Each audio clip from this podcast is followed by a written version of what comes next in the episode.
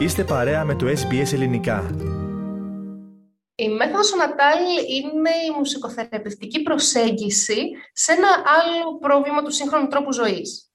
Παρόλη την τεχνολογική ανάπτυξη, τα δεδομένα, τα διαφορετικά ερεθίσματα που δίνουμε συνεχώς σαν γονείς στα παιδιά μας, μελέτες ε, παρουσιάζουν αύξηση στους δείκτες νοσηρότητας στα μικρά παιδιά. Σύμφωνα με πηγές αναγνωρισμένων ερευνητικών κέντρων, οι αποκλήσεις στην υγεία των νεογνών συνδέονται με την περίοδο της εγκυμοσύνης και τον τοκετό, που με τη σειρά τους καθορίζονται από την ποιότητα ζωής των εγγύων. Όλο αυτό λοιπόν βλέπουμε ότι είναι ένας κύκλος. Συνεπώς, οι παιδίατροι αναζητούν νέους μεθόδους για την έγκυρη πρόληψη των ασθενειών της παιδικής ηλικίας, ακόμα και από την προγεννητική περίοδο. Είναι λοιπόν η σύγχρονη προσέγγιση που αφορά κυρίως το κομμάτι της προληπτικής ιατρικής στην αντιμετώπιση των διάφορων θεμάτων που έχουν τα παιδιά. Και όχι μόνο βέβαια. Μάλιστα. Ποιοι είναι οι στόχοι τώρα που έχει αυτή η μέθοδος; Η μέθοδος επιτρέπει τον έλεγχο των ζωτικών λειτουργιών του ενιαίου οργανισμού που αποτελείται από τη μητέρα και το έμβριο. Μέσω της φωνητικής δραστηριότητας της εγγύου, που συνδέεται φυσικά από κινητικές ασκήσεις, ε, απτικές ασκήσεις, η δυναμική της μητέρας είναι ένας από τους σημαντικότερους παράγοντες στη διαδικασία βελτιστοποίησης της προγεννητικής ανάπτυξης του εμβρίου, αλλά και της εκπαίδευσης του νεογνού τους πρώτους μήνες της ζωής. Ποια είναι τα ωφέλη που έχει η μέθοδος αυτή για τις εγγύους; Τα ωφέλη είναι πολλαπλά, τόσο για το έμβριο όσο και για τη μητέρα. Είναι όμως πολύ σημαντικό να συνειδητοποιήσουμε πόσο άρρηκτα συνδεδεμένη είναι η σωματική και πνευματική υγεία της μητέρας πρώτα με την υγιή ανάπτυξη και ορίμανση του εμβρίου και τη μετέπειτα εξέλιξή του βέβαια και πορεία σαν ανεξάρτητο παιδί αλλά και ενήλικα. Οπότε, ξεκινώντας μέσα από το τραγούδι και αναπνευστικές ασκήσεις, φυσικά ελέγχουμε και βελτιώνουμε το αναπνευστικό σύστημα της μητέρας. Έχουμε βελτίωση του ανώτερου αναπνευστικού και του αναπνευστικού όγκου. Διαφραγματικό μασάζ φυσικά στην ε, έγκυό μας που διευκολύνει και στην ε, πέψη ενδυνάμωση των μειών της πλάτης, της κοιλιάς, ενίσχυση της πονηδηλικής στήλης και των συνδέσμων των αρθρώσεων του ισχύου.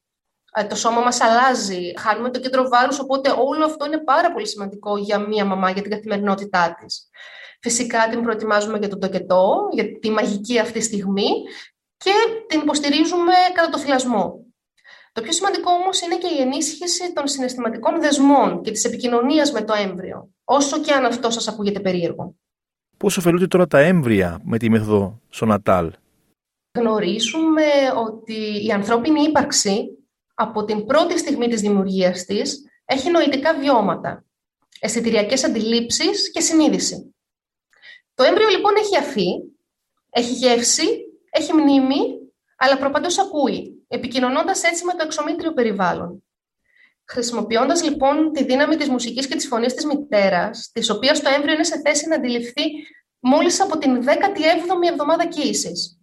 Η μέθοδος Νατάλ, αυτό που κάνουμε, είναι να συμβάλλει στην σύναψη πολλαπλών νευρονικών συνδέσεων του εγκεφάλου του εμβρίου, την τόνωση της κινητικής δραστηριότητας, την ενδυνάμωση του αναπνευστικού αλλά και του καρδιακιακού του συστήματος και φυσικά της αρχές ψυχοσυναισθηματικής του ορίμανσης.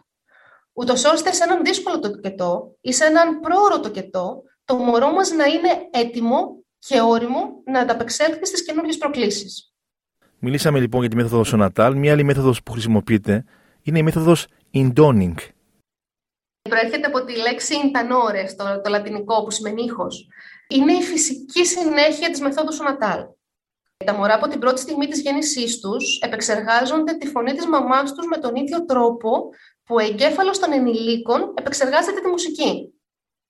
Τα μωρά μας λοιπόν γεννιούνται μέσα από τη μουσική και μέσα στη μουσική. Στόχος μας λοιπόν εδώ είναι η σωστή του ανάπτυξη. Με τη βοήθεια της μουσικής πάντα και της φωνής της μαμάς, που το επαναλαμβάνουμε συνεχώς αλλά είναι τόσο σημαντικό, και φυσικά μέσα από παιχνίδια δίνουμε στο παιδί όλα τα εφόδια που χρειάζεται για την ισορροπημένη του ανάπτυξη.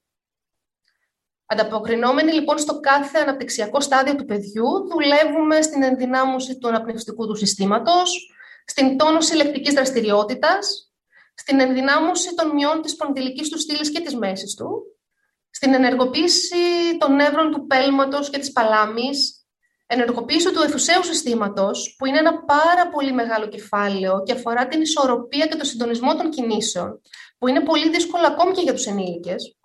Και φυσικά την καλλιέργεια της φαντασίας, της δημιουργικότητας και την ενθάρρυνση της έκφρασης, της σκέψης και των συναισθημάτων. Την ανάπτυξη της ενσυναίσθησης και της αίσθησης της ομαδικότητας, που αυτό είναι μέσα στην φύση των παιδιών, αλλά δυστυχώς μεγαλώνοντας τους την κλέβουμε. Αποτέλεσμα λοιπόν αυτής της διέγερσης είναι το παιδί να προσαρμόζεται συνεχώς, να δράσει σε διαφορετικά αισθητήρια συστήματα, εξασφαλίζοντας έτσι αρμονική ψυχική, σωματική αλλά και νοητική ανάπτυξη.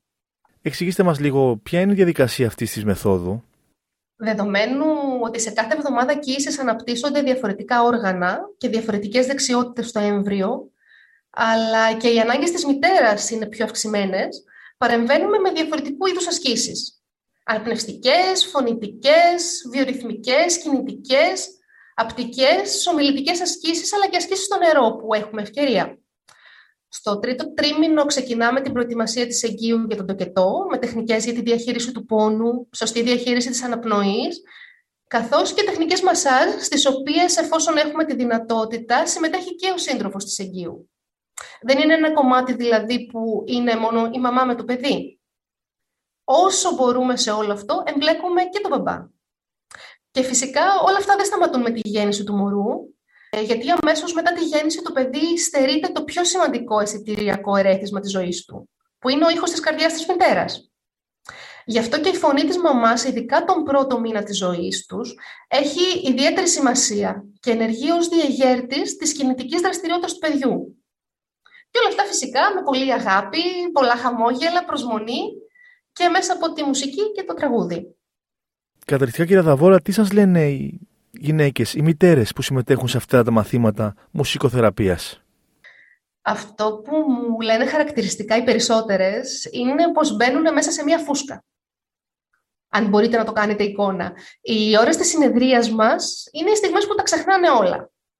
Σε εκείνη λοιπόν τη φούσκα είναι αυτές το μωρό τους και η φωνή μου. Είναι ο δικός τους χρόνος που δεν μπορεί να τον επηρεάσει τίποτε. Είναι το δώρο που κάνουν οι ίδιες στον εαυτό τους, το οποίο όμως μοιράζονται με το θαύμα που μεγαλώνει μέσα τους. Είναι μια διαδικασία πολύ απλή, αλλά συνάμα πολύ σημαντική. Είναι η ευάλωτη και πολύ σημαντική περίοδος της ζωής μας, που αποτελεί όμως αφετηρία και βάση για τη μετέπειτα εξέλιξή μας σαν ελληνικές. Και το σημαντικό είναι όμως ότι το παιδί στην αρχή της ζωής του δεν έχει δυνατότητα προφανώς να επιλέξει τα ρεθίσματα που το περιβάλλουν ή την ηχητική του ταυτότητα.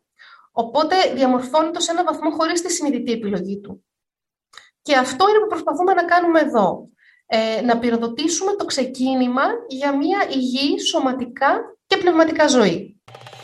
Κάντε like, μοιραστείτε, σχολιάστε, ακολουθήστε μας στο Facebook, στο SBS Greek.